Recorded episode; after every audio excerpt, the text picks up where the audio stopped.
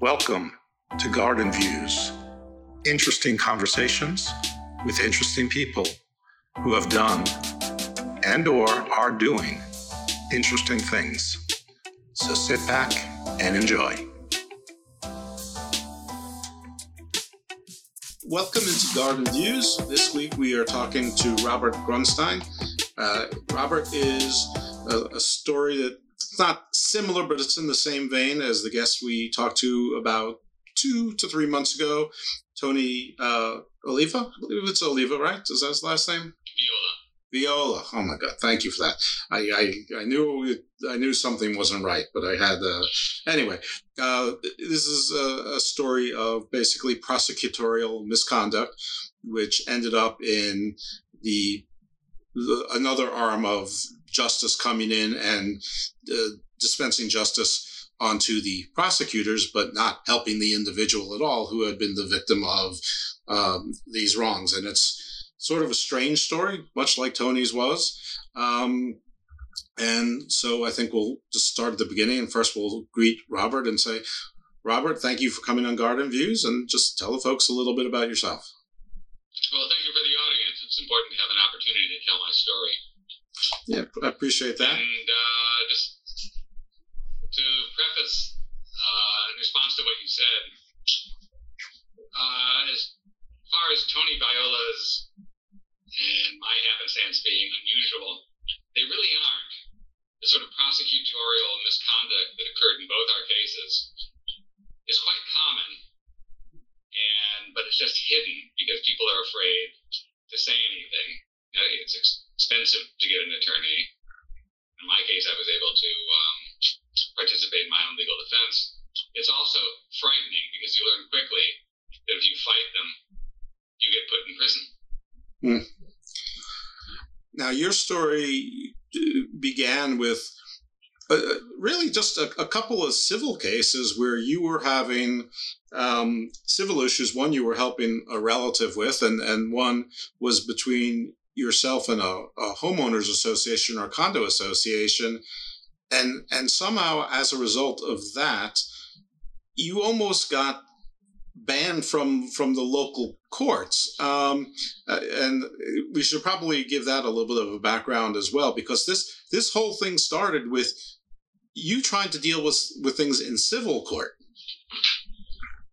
Right they're actually two parallel histories. Um, just in terms of uh, you know temporal history. The first case was a civil case. Uh, I was a member of the Washington State Bar at the time, but I had to go back to Ohio to help my parents who were becoming in advanced age. They really just had to have someone with them all the time. We tried having home care help, but it just wasn't working. My father had, uh, who was a professor at Case Western Reserve, really a distinguished intellect uh, professor of public policy and uh, law. Uh, also was having very serious health emergencies. They were acute, but they were serious, and the recovery periods um, needed someone there all the time. So I moved back to Ohio to be really take care of my parents who were in their uh, middle 80s. And I'm glad to say, um, due to my presence, my father was able to die whole. He had these acute uh, health emergencies, but because I was there, we were able to treat him, get him to the hospital the same day. And it was really one of the best things I've ever done. Instead of putting my humans on a uh, sanitary waste heap of uh, elder adults. So the first case uh, was a civil case after my dad uh, died my mother consigned some of her collectibles to a fine arts auctioneer in Cleveland, Ohio. I don't know why she did that. Really didn't need the money, but she did it. And uh, my sisters negotiated a contract with Wolf's Gallery. A fine arts auctioneer in Cleveland. Well, Wolf's took some of my some of the collectibles, sold them, realized thirty thirty thousand dollars from the sale, and gave my mother nothing. So I had to uh, remain in Ohio and help my mom get her money back. It's have taken the loss, but you have to be just out of loyalty, and the idea that someone was treating a, a newly created widow like this was intolerable. Sure. So I had the proceeds of the uh, the right to the proceeds assigned to me, so I could sue in my own name, and sued the first and filed the first case I ever filed in Ohio, ever, first case. And it was dismissed on a procedural basis. I appealed and won the appeal, and was remanded to a judge named Lillian Greene. So once it's remanded, the case starts new. So we're doing motion practice. It was a, a, very good case, really. Not only was it, you know, on behalf of my mom, who was a very benevolent person, but it was also litigating limited liability corporations, which were quite new at the time. There, was, there just wasn't that much law on them. So it was very healthy for the legal system. And what I was trying to do was called piercing the corporate veil to get personal liability against the uh, Michael Wolf, who was the principal of Wolf's Gallery Inc. Um, so we're doing, you know, you file your briefs. Um, are going quite pleasantly. Uh, there were no Rule 11 motions, which are motions for uh, frivolous filings or things that are not correct in law and fact.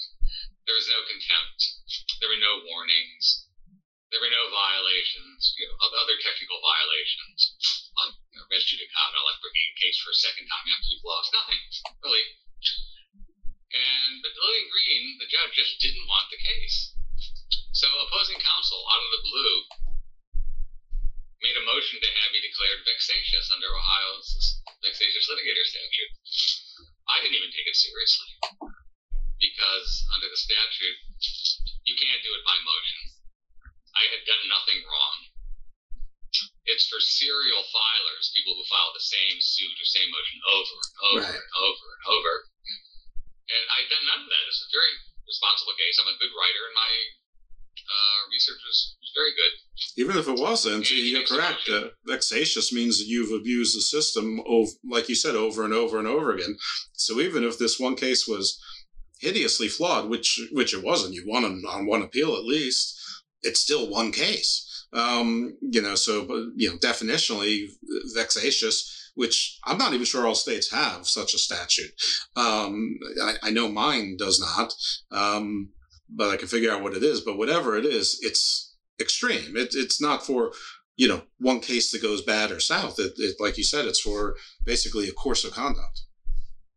Right. Also, the Ninth Appellate District in Ohio even declared the statute unconstitutional hmm. because the term vexatious has no meaning, right. and it makes no reference to objective criteria like violations of Civil Rule 12. Or it doesn't make any reference to objective criteria.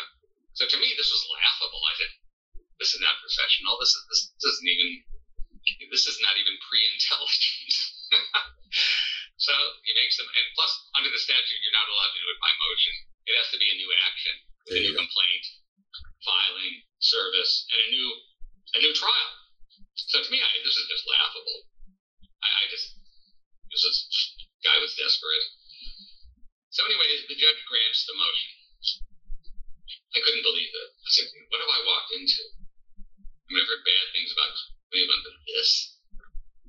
So, uh, she grants the motion. I'm hereby declared vexatious in Ohio. And when you're vexatious in Ohio, you can't file in any court. You can't file in the lowest municipal court, court of common pleas, appellate court, the Supreme Court in any county in the entire state, in any 86 of the counties.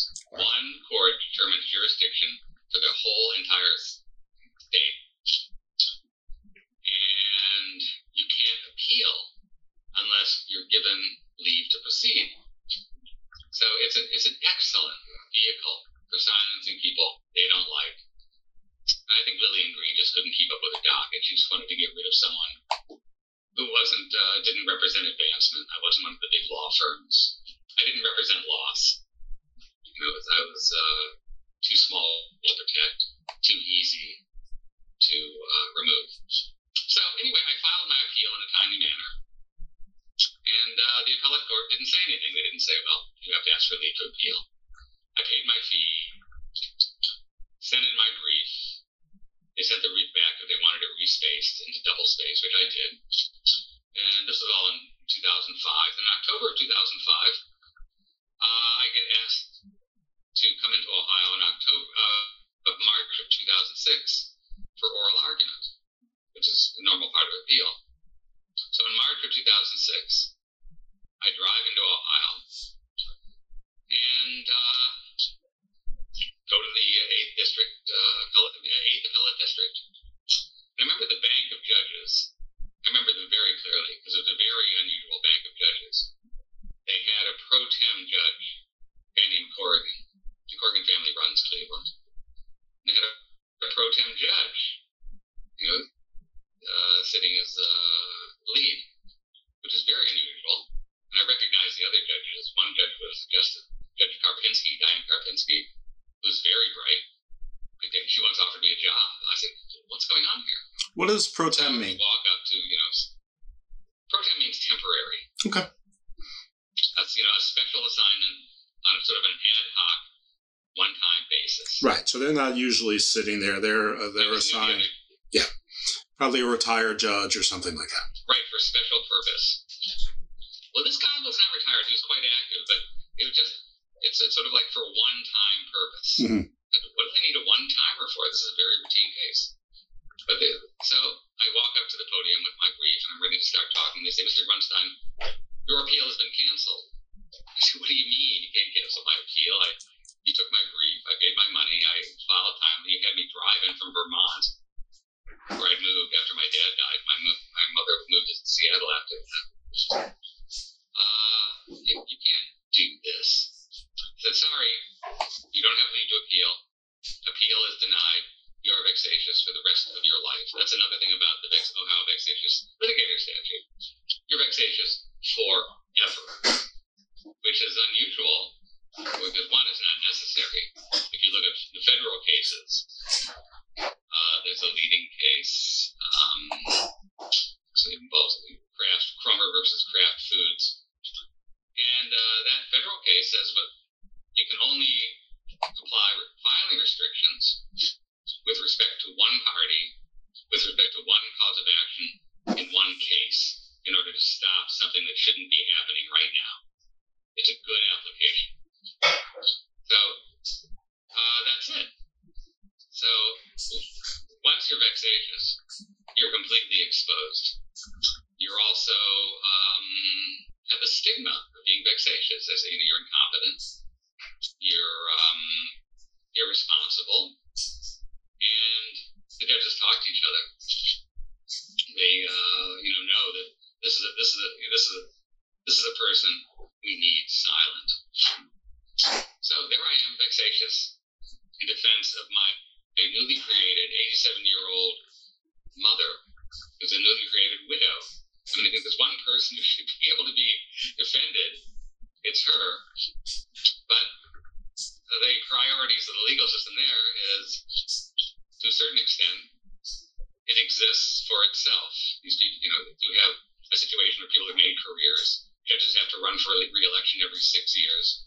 And once you've left private practice or you know, employment, your next problem is how do I get reelected? And you do that, especially where judges are elected, by pandering uh, to the local local interests, the large firms, the bar association, other judges, and the people, the quiet people we cannot see who run a, who run a who run a city, the people who choose people who are allowed to run. This thing is always, you know, governments are run by really by people we cannot not see. We think that the legal system is an analog, not not an analog. We think we think it's a you know a um, uh, a system of non-discretionary uh, activities. If A, then B, then C. You read the statutes. Okay, this means this, and here's the procedure. But it's not. There's also a lot of personal favors. What makes it difficult is it's not bad all the time. So you know, there's some times when it works quite well. There are other times when it fails badly. But Cleveland had deteriorated so much that the FBI was forced to raid it in 2007, 2008, and into 2013. Uh, 160 people were indicted judges, prosecutors, county executives, contractors, administrators went to jail. Uh, it was very serious, and the FBI raids actually they're very expensive, and they started their investigations uh, in the year 2000. So they put seven years of work in before they actually moved in and started arresting people. The county prosecutor Bill Mason had to resign. The chief clerk of the criminal courts Mark Lime was put in prison. Another prosecutor, uh, Joe O'Malley, who we'll, we'll discuss again later in this interview, was put in prison. There's many, many people, and many of them were actually related to my next happenstance in Cleveland. So, while I was uh, taking care of my parents, I had an opportunity to buy a condominium in Chagrin Falls, Ohio, which is a suburb of Cleveland. And I discovered that the homeowners association there had charged $150,000 for a new roof in the condominium. It didn't seem right, so I called the contractor. Said, "How much did that uh, roof cost?" He goes, 75000 I said, "Do you know they've charged us 150,000?" He goes, "No, I can show you the bills if you want." Okay, folks, thanks for bearing with us. We had a little bit of a technical issue, and we have Robert back with us, so hopefully we didn't miss too much. But if he has to repeat a little bit, um, you'll understand why. Right, Robert, you were talking about how the second case was a situation with the homeowners association where they were billing the homeowners approximately twice as much as what the contractor actually charged for the job, and that was a tune of seventy-five thousand dollars. So that's sort of the last I heard. Um, so I guess you can pick it up from there. Right. So they charged us $150,000 for a roof that cost $75,000. I looked into the uh, the management company. Turned out they had a terrible reputation, and they wouldn't give me any documentation. So I sued them. It's called a derivative suit, which you file for the benefit of the corporation to preserve its financial integrity and well-being. You sort of file for everybody in the condominium. Right. It's not, it's not, it's not a suit to make money for me, although I did have a direct action in which I could my portion of the money paid. Right. Whatever your portion of is divided by, you know, the number of homeowners into 77, uh, 75,000 or, what, or whatever the, the number would be. Right. So there are two ways of suing a uh, corporation under this circumstance: a direct action or derivative. I did derivative, which mm, and the local court jurisdiction for Chagrin Falls is Bed- Bedford Municipal Court, about which I didn't really know anything until later.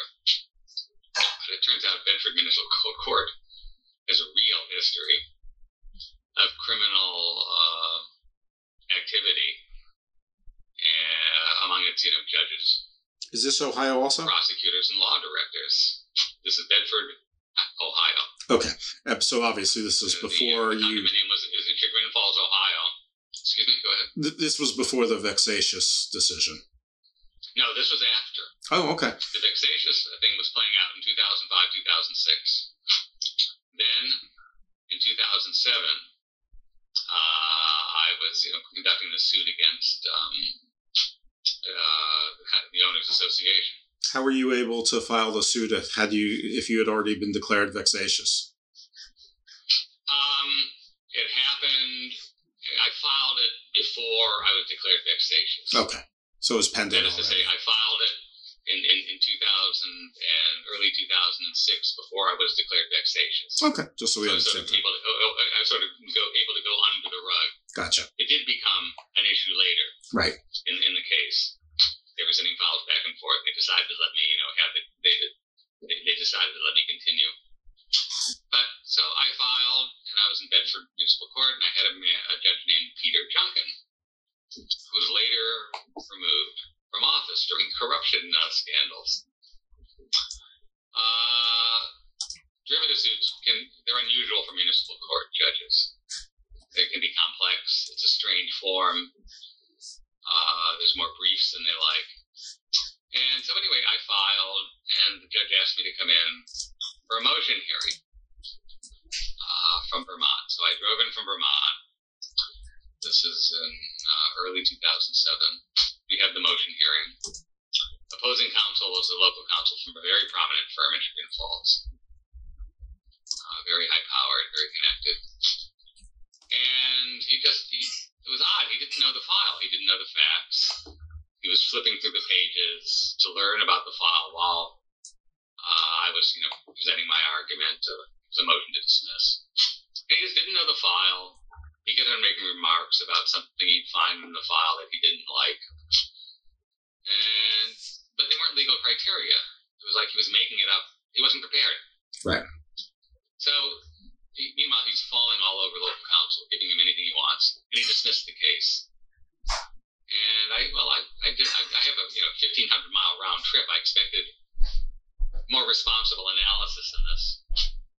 So I called the law director, a guy named Burdick, and uh, said, you know, this is this is very bad, and I'm going to publish an editorial.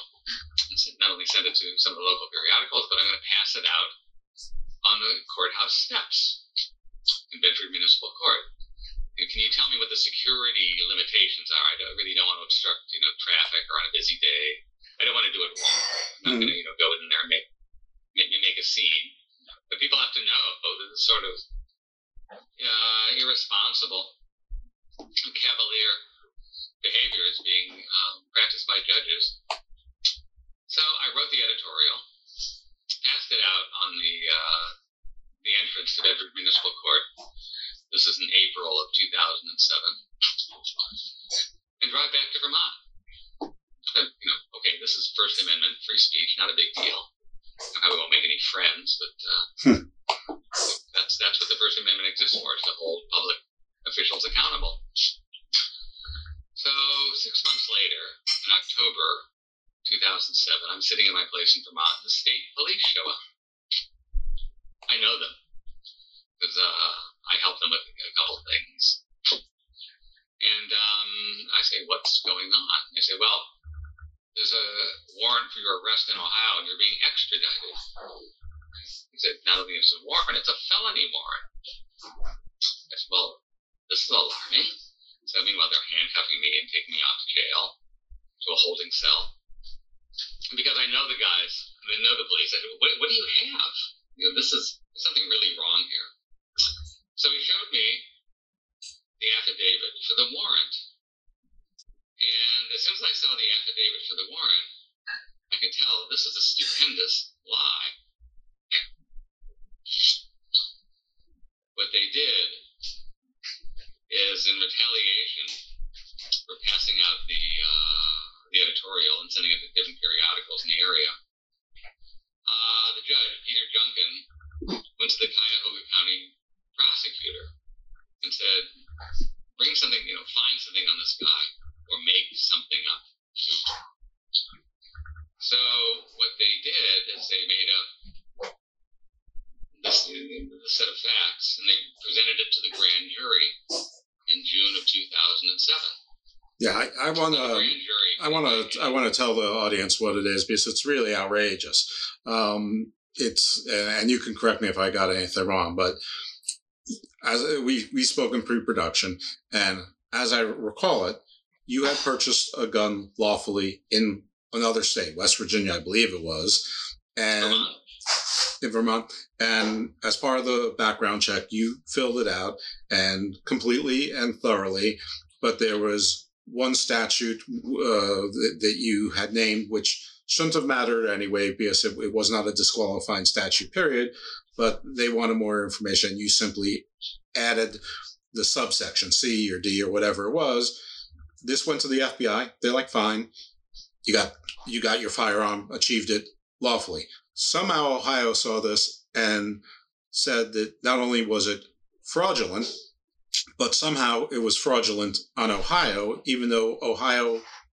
All right, folks, thanks for bearing with us. We had some technical issues again. So I was sort of summing up what the what the case in Ohio was now, which so basically this municipality in Ohio was exempt, uh, attempting, well, not attempting, they filed charges for a non-criminal act that even if it was criminal would have been a crime in Vermont, not in Ohio, possibly a state charge, possibly even a federal charge, but whatever it was, not Ohio. And yet they did so anyway, and that picks us up where we left off. Well, actually, it was not a crime anywhere.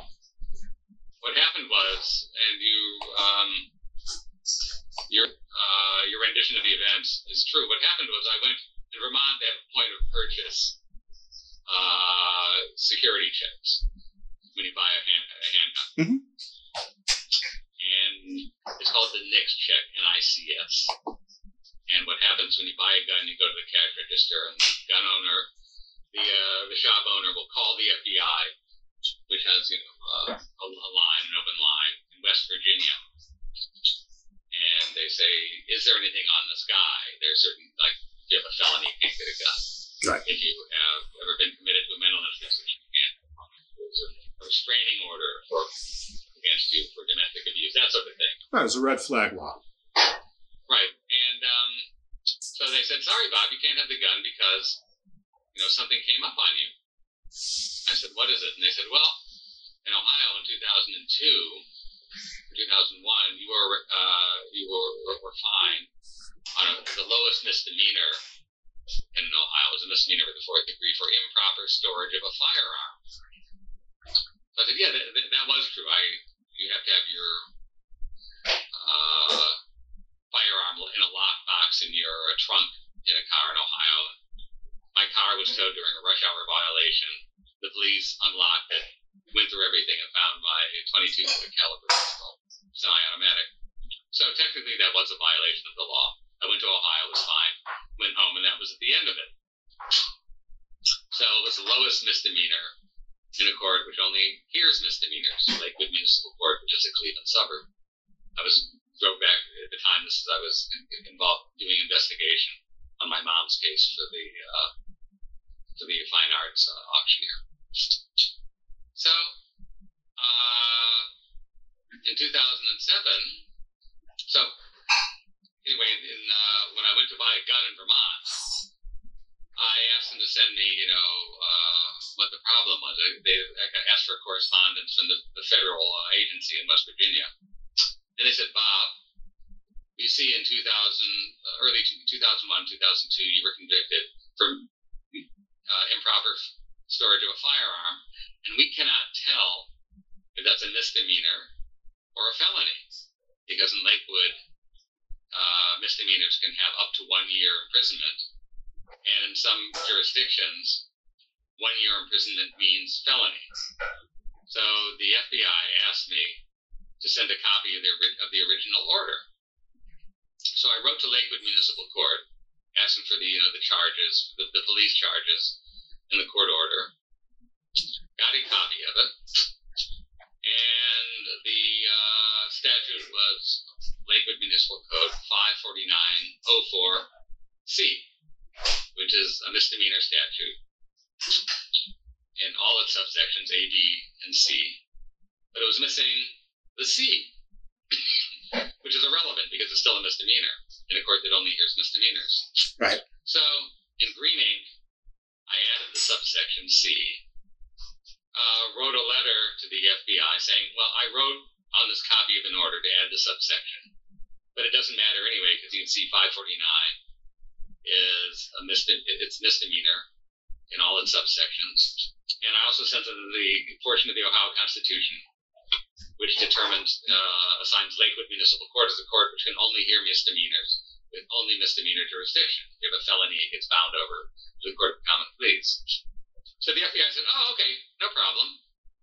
Uh, we see, you know, you know, writing on the order is not that great, but it's not a federal crime. It's not a state crime. It's not fraud. You didn't, you know, uh, change a felony into a misdemeanor. No problem. Go back and get your gun."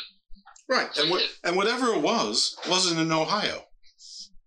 Well, it doesn't matter. I mean, um, because there are federal laws. If you're, if you present, uh, if you utter a falsified document to a federal agency, that's a federal crime. But was was this from a federal prosecutor or was it from the, the a state prosecutor? Well, what happened was when they when the FBI couldn't tell if you know my improper storage of a firearm was a felony or a misdemeanor, they asked me to get the original court documents from Lakewood, Ohio, where I was uh, where I received the, the criminal charges. Mm-hmm. So what you do is you go to Lakewood Municipal Court and you ask for the police charging document, you know, the criminal complaint, which said OR, you know, Lakewood Municipal Code 54904. And then you look at the conviction, the, the court order, which says 54904. And then, you know, you show they're, they're all misdemeanors in a court which only hears misdemeanors. And you send that to the FBI because they just wanted to know if, if I was uh, accused or found guilty of a felony in Ohio. Yeah, but I'm just trying to figure out what authority in Ohio even filed for this the, these charges. Well, what happened? You, you mean the original uh, improper storage of a firearm charges? Yeah. Mm-hmm. Yeah, I had to go back. No, no, no. Who, but who, who filed them? Like who in Ohio filed them? The Lakewood Municipal Police. Right. So they are not federal. They're they're municipal. So yeah, it's a federal statute, but this this is not something that the uh, you know Baltimore City doesn't file federal crimes. The U.S. Attorney's Office in Baltimore City files federal crimes. The you know I live in Baltimore County. You know Baltimore County doesn't file federal crimes. The the, the federal government would do so. So you know I, what I'm pointing out is that they they filed something that was not even in their jurisdiction. Well, it's really I, I would say you know I think Jeff that if um let's say the FBI sitting in the office in West Virginia, who's doing the Nixon investigation, they had to determine if I was, you know, uh, convicted of a felony or not. Because if I had a con- felony conviction, uh, I wouldn't have been able to get a gun. And if I present documents to them, even though from an Ohio municipal court, that I changed, let's say I changed, you know, uh, a felony count into a misdemeanor and presented it to the FBI, that is a federal crime. There would be federal jurisdiction for that, for uh, uttering a falsified document to a federal agency.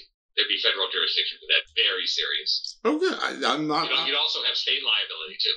Well, I, am not doubting that there'd be federal liability if there was a crime, or even if they made a mistake, it's federal. But there, there wouldn't be something in Lakeland County for it. Oh, you know, Lakewood. Actually, Lakewood, Ohio, is in uh, Cuyahoga County, where Cleveland is. Mm-hmm. But basically, I just wrote in a different colored ink with you know uh, on, on administrative order. I mean, it's not it's a court order, but I wrote on it in a different colored ink, sent a letter to the FBI saying they left out the subsection, but it doesn't matter because the subsection, all the subsections are misdemeanors.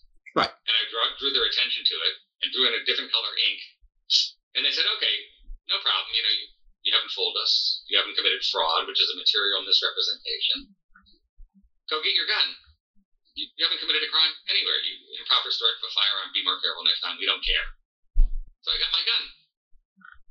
So after I read the editorial, skip forward five years later to 2007, after I wrote the editorial about Peter Junkin in Bedford Municipal Court, um, you know, I um, being extradited to Ohio uh, on felony charges. So I look at the documents and I see the documents which are the basis for the affidavit. The, arrest, arrest warrant comes with an affidavit. And they said in April of 2003, which is exactly the time uh, I was applying for the gun, April, uh, that I falsified the court order in the possession of the court clerk in Ohio. So, well, I wasn't in Ohio on those dates. In addition, the statute on which they relied uh, involves two felony counts. One is alteration of a will to get more money for yourself, or two, altering the original of a court document in the possession of the court clerk. Like, let's say you're an attorney, right? You ask the clerk to look at a file, and you change a million dollar reward into 25 cents. Right. And and none You're of the falsifying yeah. driver's license. right. No, none of those in things. Ohio at the time. I, was in New Hampshire and Vermont doing small construction projects. Right, and and these were not court documents in possession of the clerk. I mean, it it No. it it's it, it it failed on almost every level you can think of. Yet you had to deal with it, and as I recall, you you made multiple, numerous trips back and forth from Vermont to Ohio to try to deal with this thing, um, and they would never let you appear via telephone or have your appearance waived. And almost all of these were procedural or prosecutorial requests for postponements, which you never got any advance notice of the filings or the rulings. And that, I mean, you, you spent inordinate amounts of time making this 1,500 mile trip back and forth, uh, something like what, 10, 12 times? Yes. Right. And the interesting part of this is, when- as I got to know the file, I saw that in June of 2007, uh, the Cuyahoga County prosecutor presented this to the grand jury, and I got a no bill. The grand jury refused to indict. No one gets a no bill. I mean, you could, they say, you, you know, you could indict a ham sandwich. I, the jury grand jury refused to indict me. Now in Ohio, you cannot represent. There is a case called Ohio uh, Froehlich versus Ohio Board of Mental Health, which says to represent is malicious prosecution. Plus, I wasn't in Ohio, and I'd never done anything wrong morally, ethically, or legally. And I wasn't in Ohio at the time on the affidavit. I wasn't even there on you know on or about April 28, 2003. So they represented anyway. And um, so, as you've described, you know, you uh, have to go in because you're being extradited. I made a deal with the prosecutor saying, "Don't extradite me. It's you know, it's a two-week bus ride, change to the chain to the floor of a vehicle because they they take you all the way. You know, it's a very circuitous route. They go through all, a lot of different states, Vermont, New Hampshire, Massachusetts, Tennessee, to pick up people along the way, and the bus keeps getting worse and worse and worse. So basically, you're in an armored vehicle, chained to the floor for two weeks. So I made a deal with the Vermont prosecutor who was responsible for getting me to Ohio. I said, I'll go immediately. Don't, uh, I'll just go immediately. Stay in touch with you all the time. So I drove into Ohio for my arraignment. Uh, the bail commissioner looks at this and said, You shouldn't be here. You haven't done anything wrong. I'm going to let you go, even though you're from Vermont, with no bail on your own personal recognizance. Well, that's, that's good. So you go in for your arraignment. Uh, you, you plead not guilty. This is in October of 2007. And then I made some motions. I said, one, can you please dismiss this case? I got a no bill, and it's illegal to represent. There's a brand new case in Ohio, came out in August of 2007, the Froehlich case, who said it's malicious prosecution to represent. I got a no bill. Two, an alibi defense. I wasn't in Ohio on, on or about April 28, 2003, which is the date on the uh, affidavit for the warrant. I wasn't there. So you, you submit these motions, and the judge refused to rule on them. The judge was Michael Russo. And this is odd. Why wouldn't they rule on them according to the rules of Ohio, the rules of superintendent of the court? They have to rule on motions within 120 days. Mhm. No rulings. So I said, well, this is really getting out of my control. They're not following the rules. No one cares. And I'm not making decisions. So they had me go in and uh, again after the arraignment in October, second trip in October 2007. And you drive in and you meet with them because you, you have to go to pretrial conferences. If you don't go to pretrial conferences, they issue a bench warrant. I said, Can I appear by phone? They said, No, you got to be here. So I drove in, go to this room, and the prosecutor says, Will you take a misdemeanor plea? I said, No, I haven't done anything. Not only that, I'm virtuous. I'm right, you're wrong. I'll go to trial. Fine with me. This is easy. So I said, Okay, thank you. Go home. So after a 1,500 mile ride, we had uh, 10 minute uh, pre-trial conference. They did this again in November. They did this again in December. Same pre-trial conference. You want to take a plea? No. They did it again in January. They did it again in February. But no, I, I, you know, I'm not. Uh, I'm not doing this. Right. So by then, I applied for a court-appointed attorney, and uh, he was doing a terrible job. Did, I just wasn't important to him. I was doing all the paperwork, and um, he was missing appointments. Like I'd come in for pretrial, and he wouldn't be there. Or he, one of them, one of the pretrial conferences, he actually forgot to tell me about, so I missed it. And there was a bench warrant, so I had to come in for that. But the trial was scheduled for early March in 2008. So this is great. I'm going in. I called the local TV station there, WKYC, and said, "This is going on. You guys, does this interest you? I know I'm sort of small potatoes, but this is quite bad." So I go in for trial in the morning. You know, I drove all night. During one of these trips from Vermont in the winter, I actually hit a deer. It was very icy. It was, it was horrible, very, very risky. I damaged my car and hurt the poor deer. So I go in for trial. I'm there on time. I see these guys setting up cameras. I said, wow, this is good. So I'm sitting there, you know, I, I have a trial uh, set for 9 o'clock. And I'm sitting there. And the judge never called the hearing. So I sat there for the whole morning. I said, well, maybe, you know, they said something, they say at 9, it's a cattle call. They put people ahead of you. There really weren't that many other people, other parties in the courtroom. So I you know, waited till lunch, then went back in the afternoon, sat there all afternoon, went back into the bailiff's office and said, Are you going to hear this case? I'm here from Vermont. And she shouted at me. She was very angry. I went to the prosecutor's office, and they were angry at me for, you know, said I shouldn't be talking to them. And then they were closing down the Justice Center. They asked me to leave. So I drove in for a trial, which they wouldn't give me. And they said, Go back to Vermont. This is like trip six or seven. No trial. And so I go back to Vermont. And I noticed on the docket for all these pretrial conferences, the clerk of courts was always saying that um, hearing the trial is postponed because the defendant, me, asked for a continuance. They do this to spoil your right to a speedy trial and how you have to have a criminal hearing within 90 days. But I never made any motions for continuances, and continuances in Ohio have to be signed by the defendant. And there's no paper trail. I never, I always wanted a trial.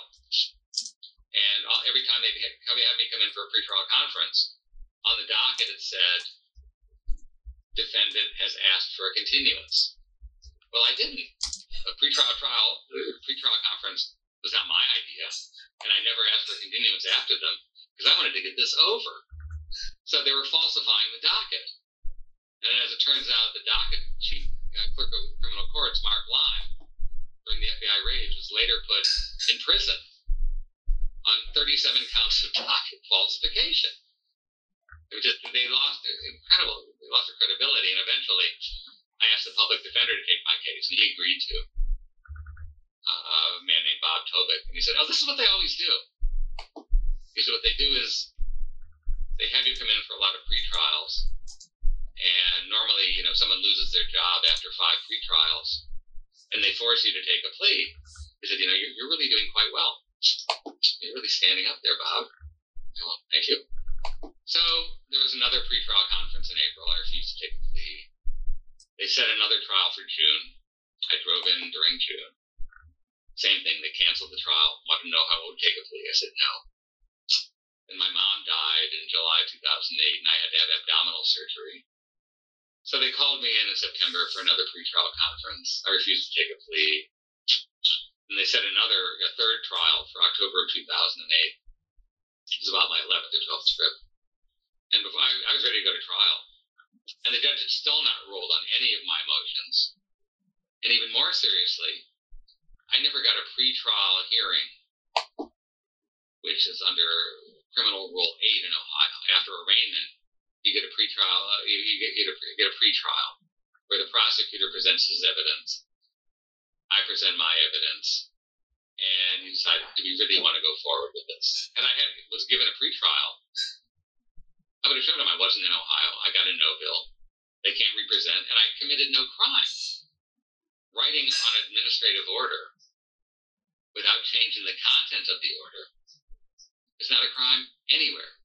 It's not a crime. It's not morally wrong, and it's not ethically wrong. And I had the alibi. So I, but they didn't give me my pre-trial hearing, which you get. They wouldn't rule on my motions to dismiss.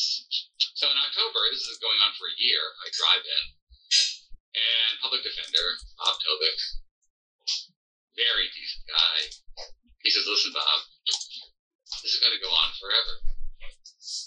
And, you know, we just don't have any confidence in anything that's going on here right now. They could find you guilty and put you in jail even though you haven't done anything. So here's what they're offering you a $50 fine, no probation, and you agree to a lesser charge of altering a court document, some misdemeanor charge. I still don't, don't even know what it meant. I can't remember the statute. They said, you know, they're just, we'd hate to see you in an orange suit, Bob, jail. So, my own defense counselor, who's the public defender, Bob Tobik, was the head of the public defender. He was the chief public defender in Cleveland if he's saying this, I got really scared after all this. So I said, okay, I'll, I got to take this. I can't do this anymore. I mean, I can't make a living. You just, it's, so I, I took it. So that was the name of that tune. But also what they did, I was a member of the Washington State Bar at the time, is was, they sent an anonymous letter to my state bar saying I had been indicted for a felony, which uh, got me in enormous trouble with my state bar.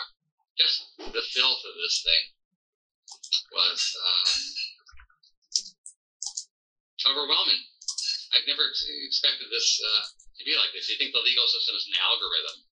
You know, if this, then this. You have this right. This right is exercised. You have the pretrial hearing. If you have an alibi excuse, the judge hears it, rolls on. If you've got a no bill, you're not allowed to represent. The judge will dismiss the case. But there was this huge silence. They wouldn't act. And it turns out that everybody in my case was eventually removed from office. Peter Junkin in Bedford Municipal Court was put out. Uh, the prosecutor, Bill Mason, for Cuyahoga County, which was responsible for my um, felony charges, was forced to resign. And the chief clerk of courts, Mark Lime, was put in prison on you know, scores of docket falsification charges. And I'd like to say a bit about Bedford Municipal Court because there are several new developments there. Is that okay? Yeah, yeah, but let, us underscore what you just said. That basically, everybody who was lined up against you, who had made your life miserable um, and never backed down, there's been enormous uh, repercussions to them legally from federal authorities, uh, which is a little bit ironic since they tried to use some federal, uh, you know, law and then somehow shoehorn it into Ohio and use it against you, uh, which caused you so much of the heartache. Um, and you know, the, the, yeah, you could say that some level of justice has occurred, but not for you. I mean, you, you're you're still walking around disbarred. You're you're still, uh, you know, you still haven't gotten any of your cases advanced. So, um, you know, you're, you're sort of like the forgotten one here.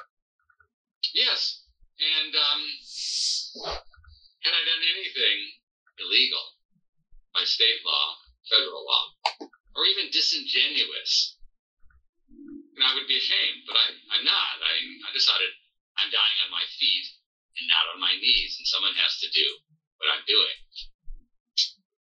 But uh, it turns out I, my um, criticisms against Bedford Municipal Court were also uh, confirmed. It turns out that Bedford Municipal Court had a prior uh, law director, prosecutor named Tommy Longo. Tommy Longo was removed from office and actually arrested in Mexico on a federal warrant. Tommy Longo had been dealing drugs out the local mafia in the Little League Cleveland. Wow. He'd been doing committing date rape, giving girls drugs. and then assaulting them sexually while they were unconscious. Uh, he had weapons violations. He was actually on America's Most Wanted, believe it or not, that old TV show. And he was arrested in Mexico on a federal international warrant. And he was a law director prosecutor. Then Peter Junkin was removed. Uh, then another judge, uh, Judge Jacobs, was removed recently uh, for activities supporting prostitution. The law director, a guy named Ken Schuman, was also removed from office for the same uh, activities for uh, promoting prostitution. Uh, so there you have two judges, two law directors, and a prosecutor at Bedford Municipal Court who were removed from office uh, on, on, on criminal charges. And there's another person, Joe O'Malley, who would act as a prosecutor, you know, sometimes uh, pro tem in that jurisdiction. And Joe was, uh, during the FBI raids, uh, Joe was put in federal prison for committing perjury to the FBI during its investigation. So we have a real cheery bunch of people running things and they were all involved in my case because Joe O'Malley also brought charges uh, against me in uh, a local jurisdiction that they were later dismissed. But it's just, unless you're a criminal, it's difficult to participate in Cleveland's legal administration. Absolutely. So, has anything changed for you, period? Well, no, I mean, you know, you fight the fight. You make your choices. Mean, one of the things my father, my father was a professor of public policy and law, and he used to do executive development, you know, for post PhD executive development for private and public entities. And my father was uh, quite stern and said, you know, you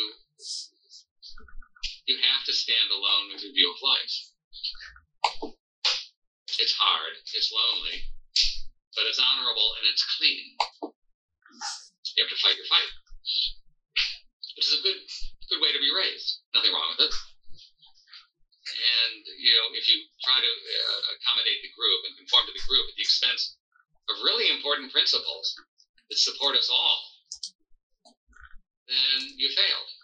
So you know, people go to war; they risk their lives for things they believe in. I wasn't risking my life. But I said, I'm not caving in. Someone has to do what I'm doing. So I did it. Um, most recently, I was uh, lucky, and um, 2016, 2017, the vexatious status was removed against me. The judge who was administering my case, my vexatious status, inherited from the, the first judge, Lillian Greene, judge named Lance Mason. And Lance Mason refused to you know, remove the vexatious status. But then Lance Mason got removed, Judge Lance Mason himself got removed after he murdered his wife. okay. He's in federal prison for a very long time. And this is after he assaulted her once and broke broke, broke the orbital bone, broke her, really broke her cheekbone, really hurt her. So when uh, Judge Mason was put in prison, I applied to the court just to, this has always been a mistake. Can you remove this? And he said yes. So I was not fixed. And as of 2017, I was not vexatious. All right. Well, that's, that's But one victory. and no, but in, in 20, 2019, they reimposed filing restrictions. Oh, great. It was a judge, uh, ano- another Judge Russo, a cousin to Michael Russo, Judge John Russo, who's administrative judge, reimposed them. I said, well, because they found out about the book I wrote concerning the FBI raids in Cleveland, exposing all this. I get this notice from Cleveland that filing restrictions have been imposed on me. And I said, well, how can you do this? I didn't have a case in Ohio. I wasn't conducting a case. There was no, I was not served with a complaint. There was no motion hearing. Know nothing. They just do this because I've embarrassed them and someone asked them to do this. It's just uh, our we're a people in decline. It just if this can go, you know, if this can happen, I'm very worried about our country. Uh, well, it's a horrendous story, and the and the story that Tony told, while different in the details, is a similar type of symptom and very very scary. Um, so, why don't you tell the folks a little bit about your book, where they can find it, and where they can find out more information? Because um, uh, we're sort of getting to about the one hour mark, which is usually where the show ends. So it's probably a good time to um, promote whatever you have to promote and let them know how they can support you and find out more information should they be interested. Sure, thank you. The book is called Bad Minds, High Places America's Archipelago of Legal Failure. And it's on many, many websites. Most prominent, easiest place to get it is on Amazon. Okay. Very easy to get it there. Sure. I'd like to say one more thing if I can. Of course. Uh, I'm not the only person who's been oppressed by this vexatious business. There's a very distinguished person. Um, a woman who was a pharmacist and an attorney who was active in local politics, politics in, in Sandusky. And uh, her name is Elsebeth Baumgartner. And Elsebeth found that uh, one, one of the, the uh, there was some financial irresponsibility, some local payoffs between local energy companies, some some illegal financial relations between local energy companies and politicians in Sandusky in, in that area, and she exposed it. Next thing you know, she's arrested, put in jail, declared a vexatious litigator, loses her bar license, and as Elsebeth put it, she said, You just suffer a long, slow death. Right. I'm not the only one. And there are people who are just as accomplished, as educated, and well meaning, who behaved responsibly, who've been subject to organized activity by the people who are supposed to protect us.